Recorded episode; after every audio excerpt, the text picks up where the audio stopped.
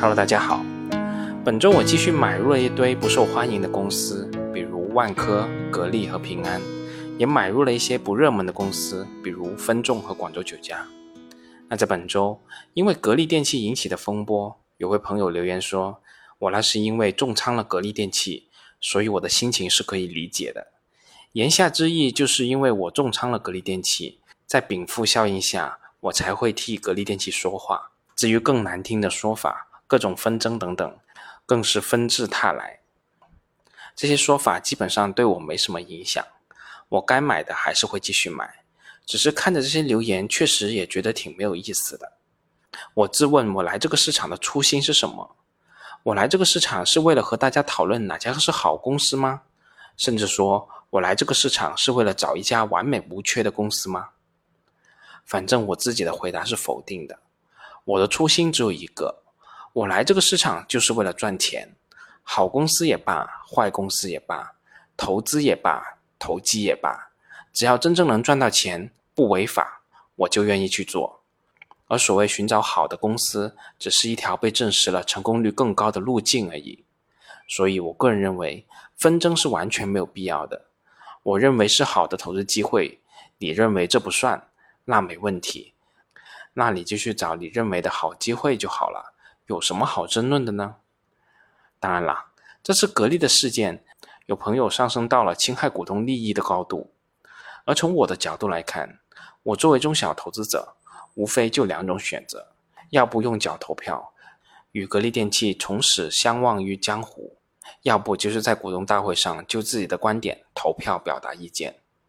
而我自己选择的是第二种方式，我通过投票表达了我自己的意见。至于某些出现了不同的观点就跳起来横加指责的人，我也懒得评价你们的行为，我只能说你厉害，你赚得多，我们也可以相忘于江湖了。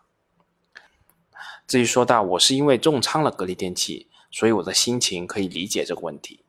我是这样看的：格力电器在我整个持仓中的占比是略高，但也远远算不上重仓。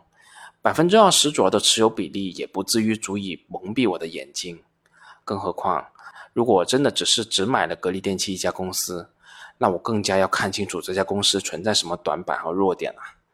掩耳盗铃这么蠢的事，我是不会也不可能去做的。我自问，我的节目中所说到格力电器相关的内容都是真实客观的，就着这些事实有不同的看法，这些我觉得都可以理解和讨论。格力电器本身也有很多问题。我也很清楚，我也曾经在节目中提到过。可能我这些年深度参与的公司真不算少了吧，所以我一直认为根本不存在一家完全没有问题的公司。那些表面上光芒万丈的公司，只是你没看到阴暗面而已。所以对我而言，这些上市公司的股权就是一块资产，一块会给我带来现金流的资产。就格力电器这块资产而言，我持股数年时间。在股利的摊薄作用下，我原始投入的平均成本约三十四块，而今年又能拿回三块钱，股息率达到百分之八的生意，要我卖掉那是不存在的。我想不到我要卖掉这块资产的理由到底是什么？可能我们看到的东西不一样吧。我看到的是资产和现金流，而更多朋友看到的是市场先生的报价。在这个问题上根本没有对和错，你们走你们的路。我走我的路，但无论如何，我们不能忘记为什么要出发，也不能忘记我们的目的地在哪里。好啦，本周就说这么多，我们下周再见吧。